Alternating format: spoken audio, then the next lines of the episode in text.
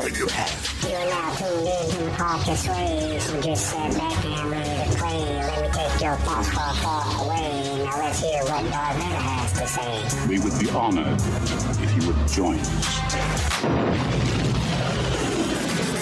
Well, as you hear, I'm still sick. I just can't kick this flu for some reason. What happened to getting the flu and it would last for, you know, three or four days, a week at most, and then it would be gone? This flu of nowadays, this stuff lasts forever. But together, we'll get through it as we continue with chapter five. Because there's a lot of stuff going on in this chapter. New characters and information to help us get a better idea of what's going on in this story. So let's get to it. It will be the great journey. Journeyers may walk or ride on beasts or in mechanical vehicles, but it will be their first self-sustained adventure across Tython's surface, visiting each temple to learn and refine their talents in the Force. Tython is a tumultuous place, and our new home still has countless hidden corners and depths unplumbed. Every journeyer will encounter different dangers. Many will find their travels treacherous and troubling, and there are inevitably some who will not survive. But to exist in smooth balance within the Force, one must first confront its sharp edges. Nordia Gral, First Temple Master of Padawan Kesh. 434 TYA, though your arrival. I like the sense of floating. For someone like me, it's freeing. Almost like there's nothing to me at all. I sometimes think I'm one of the cloud creatures that live deep within the ovary atmosphere. Huge, immaterial. That's what I sometimes think. There's speculation, Lanoree said. A mystery. No one's ever really seen one. I know, Kara said. I like the idea of that too. Lanoree was not sure whether Kara was a poet or a madwoman. Either way, perhaps she would tell Lanoree what she had come to discover. After leaving the pits, Lanoree and Tree had traveled to the base of this tower. Tree had announced their presence to the sentry system. An air elevator had whisked them up to the 200th floor. The view as they rose was staggering, and they had both stared silently from the clear elevator pod. As Lanoree had felt the silvery light of Kalimahr's three moons purging the stink of the pits from her skin, she had meditated on the Force, cleansing her mind.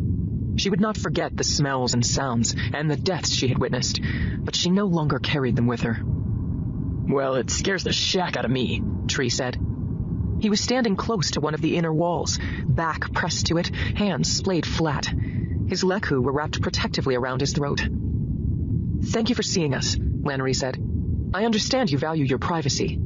I do, Kara said. But how could I turn down a request from a Jedi Ranger? Many do, Lanoree said. The system is filled with fools. Kara glided across the clear crystal floor of her apartment's huge main room and approached a low table that was adorned with all manner of food and drink. Refreshments? Water, please. A droid poured, but Kara brought Lanoree her drink. This close, the ranger saw just how huge the woman was. She was human, but her immense size made her appear like a different, unique species. She rode on a suspension unit that was hidden by her flowing robe. She was bald, as if her head had outgrown her hair, and where her robe parted, Lanoree saw rolls of heavy flab and pale skin. There was a perfume to her that was not unpleasant, but beneath that was her own natural stench. Her arms had been artificially lengthened so that they could reach around her girth. Her face was so bloated that her eyes seemed to stare at each other. But however freakish she appeared, Lanoree knew that she could not underestimate Kara for one moment. Handing the drink to Lanoree, Kara held on for just a moment too long, staring into the ranger's eyes. What? Lanoree asked. A Jedi so pure, Kara breathed. Forgive me, it's been years. Those enigmatic words hanging in the air behind her, she floated back to the table and started eating. Lanoree took a sip to steady her nerves, looking down at her feet as she swallowed. This large main room of the apartment was cantilevered over the top of the high tower, and its floor was composed of a thin, incredibly clear crystal. It gave the impression of standing on air, and at midnight the view below was staggering. Lights shifted and moved on the ground below, passing along the network of streets and squares surrounding the immense structure. And closer to the floor's underside, the flashing nav beacons of small cloud cruisers and other craft darted back and forth around the tower. Lanoree glanced at Tree. He was still at the edge of the room, trying his best not to look down. But he was also close to the door. She thought perhaps it was not only fear that kept him there, but caution. And for the first time, she was grateful for his presence. You'll know why I'm here, Lanoree said. I will? My reasons already seem more widely known than I'd like. Ah, yes. I heard about the attempt on your life. Is that what it was? Lanoree asked. A Nogri assassin explodes himself close to you?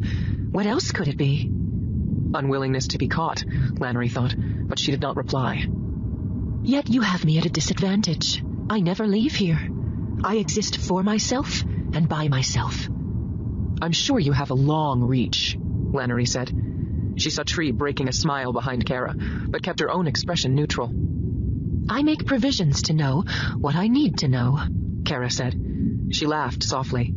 I'm very, very rich. My businesses run themselves, but I still feed off information. It's my obsession, and the only true universal currency.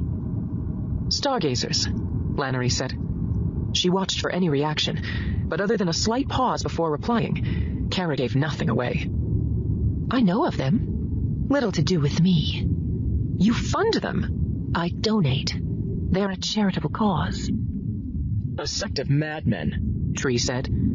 Only to those who don't understand. You'd seek to leave the system? Lanoree asked. You wouldn't? No. Lanoree shook her head, confused. A strange question. This is home. Kara stared at her, and for an instant Lanoree felt something strange, as if an outside consciousness were scratching at the wall of her mind. Then the feeling was gone. But she tried to grab hold of it, analyze. It was like nothing she had ever felt before. We love bringing you more Star Wars, and it is because of our partners that we can do this week after week. So we invite you to be one of those partners. For as little as a dollar a month, you can help us keep this going. Your support will give us the ability to create future episodes, as well as provide you with the best sounding show on your playlist. And to express our appreciation, we will give you a shout out on our mid series show that we do in the middle of every book. You will also be automatically entered in all future giveaways. All you have to do is go to the show notes and click that listener support link. Now let's get back to the show. Have you ever been to Fury's Gate? No, Lanoree said. I have, Kara said. Many years ago, before I became like this, I was quite a traveler. It's a minimum of 300 days to reach that small planet, and not many make the journey. There's really no reason to go there. But I felt the need, the urge to push my boundaries. I've always felt that way, and I've done so physically as well as mentally. Even my appearance is a product of that urge. I spent 20 days there at Fury Station, and most of the time I simply looked out into the deep core, out beyond anything anyone in the Tython system knows. I wanted to see the glimmer of a sleeper ship returning, one of those craft sent out over the millennia to return to the wider galaxy. I wanted to travel onward myself, but knew that death would likely be the result. But even since turning my back on Fury Station and returning here, I have continued to look outward. Gazing at the stars, Lanoree said, and she remembered so much about her young brother. His anger that their ancestors had been brought to Tython, his wishes, his interests. They had never been her own. And yet, there had always been that place inside her, the troubling presence of dark and light dancing their own fight. I'm not ashamed of it, Kara said. Many in the system look outward. Most only in their dreams, because day-to-day life doesn't allow otherwise. But me, I'm rich. I can invest. So you give the stargazers money to seek a way to leave. Kara shrugged, and her immense body shivered and shook with waves of flab. You know my brother. Brother? Her confusion seemed genuine. Dalien Brock. That shuddering shrug again. Honestly, I've never even met them. I fund several of their small temples around Kalimahr, give them somewhere to meet and talk. I pay for their contemplations. She turned away from Lanoree, perhaps to lie. They are only one of my interests. Lanoree tried to touch Kara's mind, but could not. The woman was a riot of feelings, thoughts, sensations, and if there was sense in that white noise, Lanoree could not find it. They're more than just a project to you, Lanoree said. I'm a dreamer with money, Kara said. So you fund them out of pure philanthropy? Yes. Kara continued grazing at the table, eating, such dainty amounts for a woman so huge. I hear of Gree technology, Lanoree said. Again, she watched for a reaction. Again, that strange scratching in her mind. Perturbed, she reached out, trying to sense who or what might be trying to read her. But there was nothing. Perhaps the feeling really did come from the inside. Maybe such questions were touching hidden desires planted there all those years ago by her younger brother's interests. However much she tried, she could not deny her fascination with what had come before Tython. Kara glanced at her and then started eating some more. The Gree, Lanoree pressed.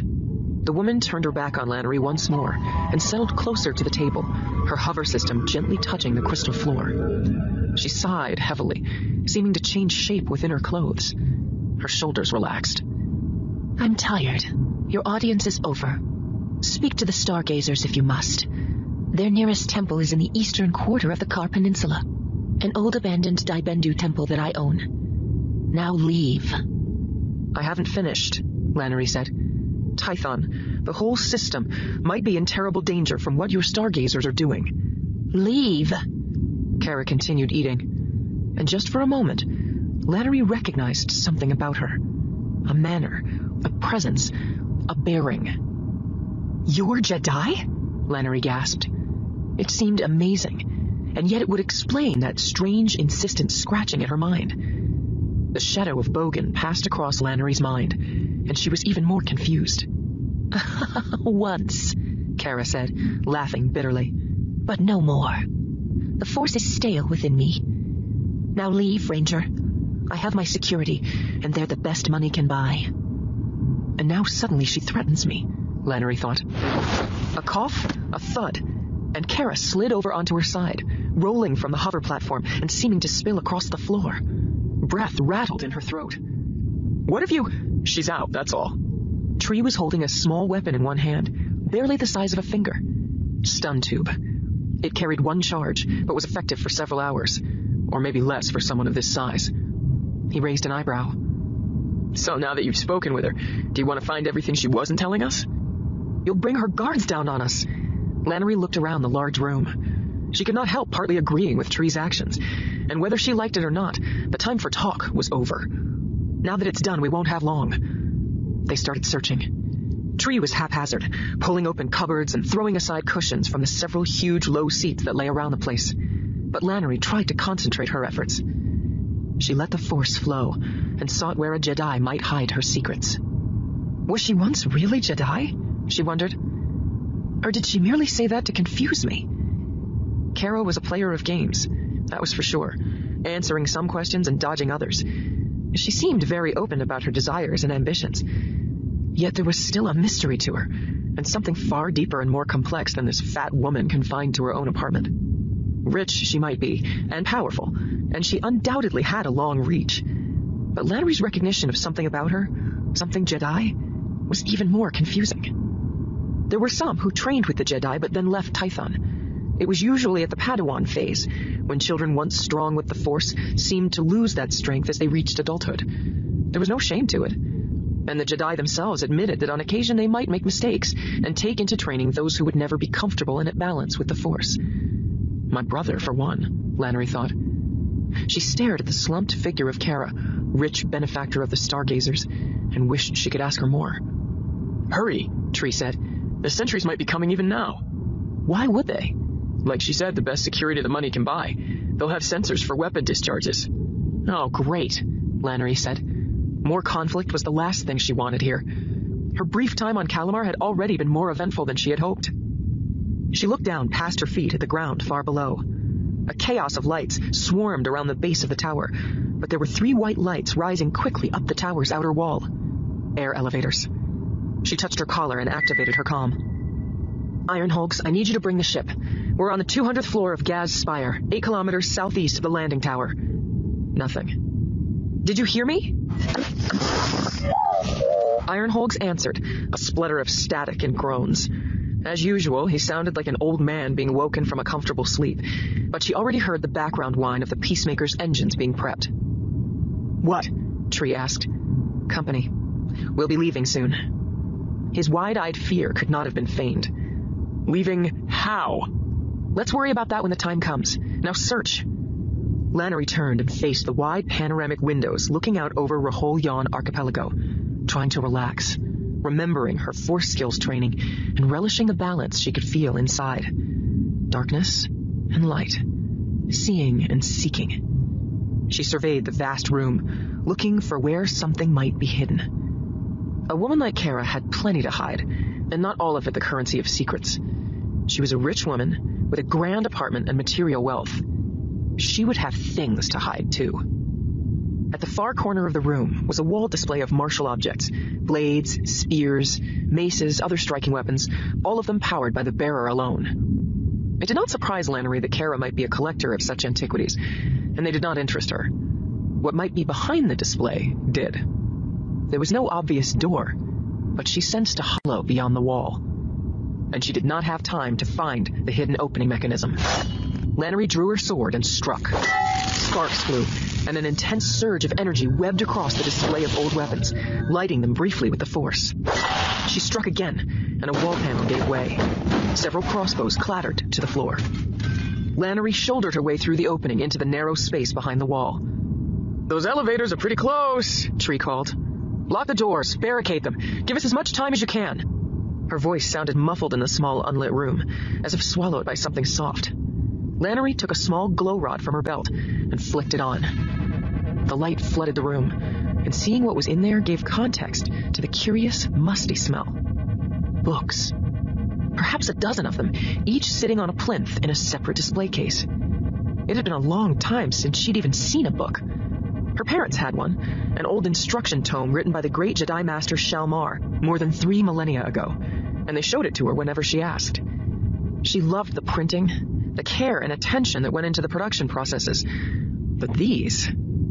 She opened the first case, caught a whiff of must and age, and as she opened the book, she realized that it was unique. Not printed, not mass produced. This was handwritten.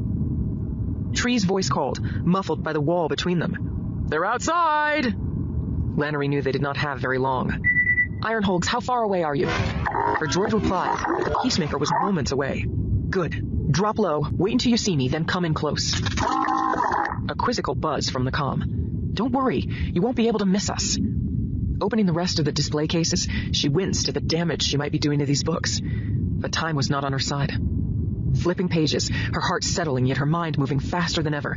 At last, she found what she was looking for. She slipped the thin book into her jacket and left the room. Quickly, Tree whispered. He was in the center of the large room, standing on one of the low seating areas so that he did not have to look down. Lanoree thought he was actually shaking with fear, his lekku touching nervously beneath his chin. Kara groaned, her bulk shifting in a sickly, fluid movement. A comlink on the table beside her was glowing softly, call unanswered. Her security would already know that something was very wrong. Lanoree dashed across to the wide, tall windows and beckoned Trisana after her. There? he asked. You think we can leave any other way? Something crashed against the wide doors, three heavy impacts. A low table that Tree had upended against the door tilted and fell, smacking against the crystal floor. Lanoree squinted through the window at the sea of lights below and around them, and then she saw the shape she wanted. She breathed a sigh of relief. Battle droids, Tree said, arriving by her side. All the rich hire them. Private security get them chipped and reprogrammed, more heavily armed. Some of them fought in the Despot War. I've even heard that some retain memories of their battles with the Jedi. Don't like them, hate them, and some even dream of. You're babbling, Lanoree said. And droids don't dream. I told you I don't like heights. More impacts from beyond the room. And then a louder, deeper thud vibrated through the floor, and the doors burst open in a blast of smoke, flame, and torn metal. Lanoree drew her sword again and faced the door. Three droids entered, short, thin units designed for speed and offering narrow targets for any aggressor to hit. Their fist-sized heads twirled as they scanned the room. Lanoree pressed her hand to Tree's chest to still him, and she felt his heart hammering against her palm. And then, without warning, the droids opened fire. Lanoree swept her sword left and right, catching and deflecting blasts from their weapons. Tree shrank down behind her. She concentrated, her stance perfectly balanced, and with her free hand, she force punched a droid back against the wall. It struck, fell, and then quickly rose again. It was scarred with several old blast injuries. Battle hardened. Get ready, Lanoree shouted. For what? You'll know when it happens. She angled the sword and deflected several blasts back against the window. Crystal shattered, and a large slab of the window burst outward with a heavy crump. Wind whistled into the room, sweeping food-laden plates from the table, and Lanoree saw Kara's eyes flicker open. Sword still shifting before her. Lanoree clawed her left hand, lifting one droid and flinging it at another. A blast caught it and it blew apart. A brief shriek of tortured metal, followed by a hail of white-hot components ricocheting around the room. Lanoree knew she didn't have much time. She could force jump across the room and take on the two remaining battle droids, but right then, destroying them was not the priority. The priority was escape. She turned, grabbed Tree around the waist, and leaped from the shattered window. The wind stole her breath. It grabbed them and spun them around as they spiraled down from Kara's overhanging apartment, drawing them in close to the tower so that windows flitted by in a blur. It roared in her ears. Lanoree squinted, ignoring Tree's scream of terror as they plummeted, struggling to hold him. Laser blasts flashed by them, and there was nothing she could do. No way she could gather her thoughts to protect them from the sustained fire coming from the shattered window above. She only hoped the Peacemaker drifted from the shadow of the tower and dipped below them, dropping, engines roaring, matching their speed so that the impact as they struck its upper surface was as gentle as possible. Lanoree grunted and clasped Tree as they hit, flailing with her other hand that still held the sword. Given a choice of which to drop, she knew the weapon would win out, but she hoped she did not have to make that choice. Laser blasts ricocheted from the ship's curved hull, but Ironholgs remote piloted the ship perfectly. Flew a gentle circle around the tower so that the droids could no longer hit them with fire from above. Then the craft hovered to give them the chance to get inside. Peacemaker's top hatch whispered open. After you, Lanoree said. Tree scrambled across the ship's smooth back and tipped inside head first. Lanoree dropped in beside Tree, landing softly on her feet, and the hatch closed above her. At home once more, she hardly even swayed as the ship powered away from her whole yawn and out across the dark sea. Are you mad? Tree shouted. Insane? What if your ship hadn't been there? What if... She raised one hand, silencing him, and took a deep, calming breath. A simple thank you would be fine. There's some things that I want to discuss real quick. So as they talk to Kiara, they reveal that she has been to the furthest point in the system, and it took 300 days to get there, confirming that they don't have light speed. This is why Dalien is so infatuated with the stars, and he seeks what lies beyond the system that they live in we find out that they're looking to open a hypergate. He really wants to open up this hypergate and journey into other systems. The problem and the reason that the Jedi want to stop him is the use of dark matter to do it. I did a little bit of research on dark matter, and this is not some good stuff. Very unstable. It is made from the, a black hole. The Jedi believe if he uses the dark matter, it will start a whole new black hole and swallow up their whole system. So they have to stop him. So let's get back to the story to find out. With the Peacemaker's computers patched into Kalimahr's navsats and the ship flying across the ocean toward the Car Peninsula, Lanoree wanted to use the time to take stock. At first, Trisana tried to talk, but she held up a finger in warning and nodded at her cot. Sit. Still. Quiet. You're on my ship now. It was easy getting you on board. It'd be even easier for me to fling you off. You call that easy? He spat. The cot. And silence. Tree sat, his lekku so pale they were almost pink. He was all front, but Lanoree could see his relief at having a chance to rest. She turned the cockpit seat toward the front and sat back for a moment, staring at the sea flashing by below. Moonlight caught the waves. Ship's lanterns speckled the surface, and here and there, the navigation lights of airborne craft moved across the night. It was clear, and a swath of stars smeared the sky. Her ancestors had come from somewhere out there, and now her brother was preparing to risk everything to travel there once again. Her brother and others. Lanoree was aware of the dreadful danger Dale's efforts might be putting Tython and the wider system in, and it chilled her to even imagine him getting close to his aims. But at moments like this, looking up at the stars, she could not hold back her interest, her fascination. In many ways, she was as curious as anyone about their origins, but she went about feeding that curiosity in different ways. Kara had appeared quite open about her affiliation with the Stargazers. Her Jedi past was a mystery, especially as she now exuded dislike for their society and beliefs. If the information she'd imparted was correct, she had willingly sent them to a Stargazer temple, and perhaps one step closer to Dale. Yet she had also been hiding secrets. Lanoree had brought one of them with her. Quietly, she took the book from her jacket and placed it on the control panel before her. She sensed no movement from Tree. If he so much as stood from the cot in the living area behind her, she would be aware, and she did not need any Jedi senses to know this. The Peacemaker ship was as much her home as the one with her parents had ever been, and she knew every waft of air, every creak of loose paneling, and every shadow cast by the ceiling lights or control panel indicators. She was safer here than anywhere. The book was leather bound, its cover worn around the edges and blank. It was thin, perhaps 50 pages. Age emanated from it, a combination of its hand worn appearance, the faint smell of dust, and the mere fact that it was a book of paper, card, and ink. There were those who still produced books, but only as novelty or special items. This was the real thing. How many have touched this? She wondered. How many have stared at it as I am now, readying themselves to see inside? Haunted by history, the scent of lost times, the feel of ages. It represented something that no flat screen or hollow display ever could. She opened the cover and looked at the first page. The little that was printed there was in a strange symbology she only faintly recognized. She ran her fingertips across the page and felt grittiness beneath them, the dust of ages. Stroking a pad on the arm of her seat, she listened for Tree as a small globe rose from the Peacemaker's control panel. He was silent and still. Lanoree picked up the globe and twisted it to aim at the book. It floated beside her right cheek, and when she touched the pad again, it flickered on and started to hum softly. A faint blue light splashed on the book, and beneath it the symbols started to shiver. It took longer than she had expected. The print seemed to flow and shift, though only within the globe's blue light, and at last the shimmering settled into words she could read. The Gree, and everything I have found of them in the old city. The name below was Osamael Or, and that name rang in Lanoree's memory. Frowning, she leaned back in her seat and closed her eyes to concentrate. Who was it? Where did she know that name from? She looked again, out at the stars, so far away from everything she knew and loved, and the concept of exploration came to her. What was she, if not an explorer?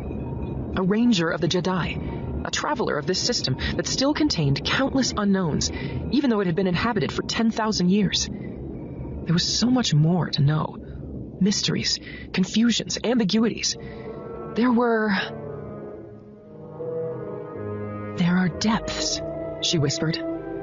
These, too, were the words of Osamael Or, and she remembered where she had heard them before. A bedtime story from her father, told so long ago and never remembered again until now. Even after everything that had happened with her and Dale, the Jedi temples, the search, and what she had found of him. Even then, she had not thought of that time almost 20 years before, when her father sat in the chair beside her bed, long hair loosened to flow across his shoulders, hands folded on his chest, as he relayed the cautionary tale of Osamael Or and his final greatest adventure in the depths of the old city, where he insisted there were secrets still to be found. So he embarked on his next expedition alone, because by then no one wanted to go with him anymore. They said he was mad, they said there were more important things to do across Tython, and that the surroundings were too dangerous.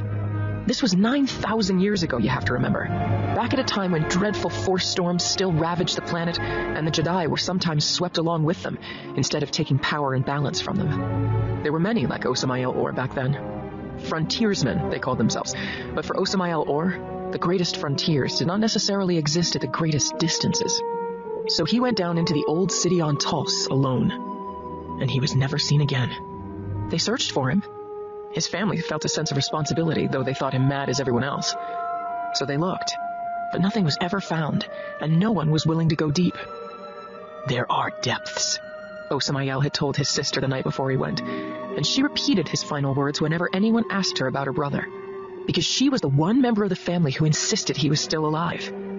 He's still exploring down there, in those depths, she'd say. He's going deeper and finding more, and one day he'll emerge with news that will astound us all. But he never did come back. And that's why the old city is such a dangerous place, my sweet Lanoree. Because there are depths. Oh, Osamael Orr's diary, Lanoree whispered, awed. For her to be holding this, now, 9,000 years later, he must have come back. A chill went through her, as if someone from a great distance touched the deepest part of her and knew her. She turned the page and started reading. Wow, now that was some information. First, we confirmed that they don't have light speed, and they don't know where they came from or how they even got to this system. But they keep talking about the Gree. So I did a little bit of research about the, who the Gree were, and this is what I found out. The Gree were a six tentacle race of cephalopod creatures that had an unusual anatomy with gray skin, large, sad looking eyes with a long, tall forehead. These features supported an immense brain sac which just flopped oddly behind their head. There were no visible mouthpieces, so they didn't have a mouth on their face. But the thought was the multiple flesh things underneath their eyes served as oral communication. The evolution of their homeworld meant that they were comfortable in type 2 atmospheres, with type 1 being unpleasant to them. As such, when they traveled through such environment, they wore these like spongy communication device that covered their communication folds. Typically, the Gree rarely ever grew more than a meter and a half in height, and they lived around 100,000 BBY. I will leave a link in the show notes if you want to learn a little bit more about the Gree. What else did we find out in this chapter? Oh, the whole dark matter thing. I don't think this is some good stuff, man. I just, I just don't think it's really good. But if they were to call it light matter, we might have a whole different opinion of it. All in all, I think that Tim is taking us on a wonderful journey, and I can't wait to hear what's going to happen in chapter six. Thank you for listening to Sway. Join us next time for more Star Wars adventures. If you would like to listen to other episodes of the show, you can find us and subscribe on your favorite podcast directory. If you enjoyed the show, we would greatly appreciate a five star review. Once again, thank you for listening, and may the Force be with you. Sway was created by Keen Eye Shit and is a production of Pick Film Media. This show was produced by Quentin McDaniel, sound design by Theodore Thompson, research by Tammy Turner. I am your host Kyle, and we will see you next time in a galaxy far, far away.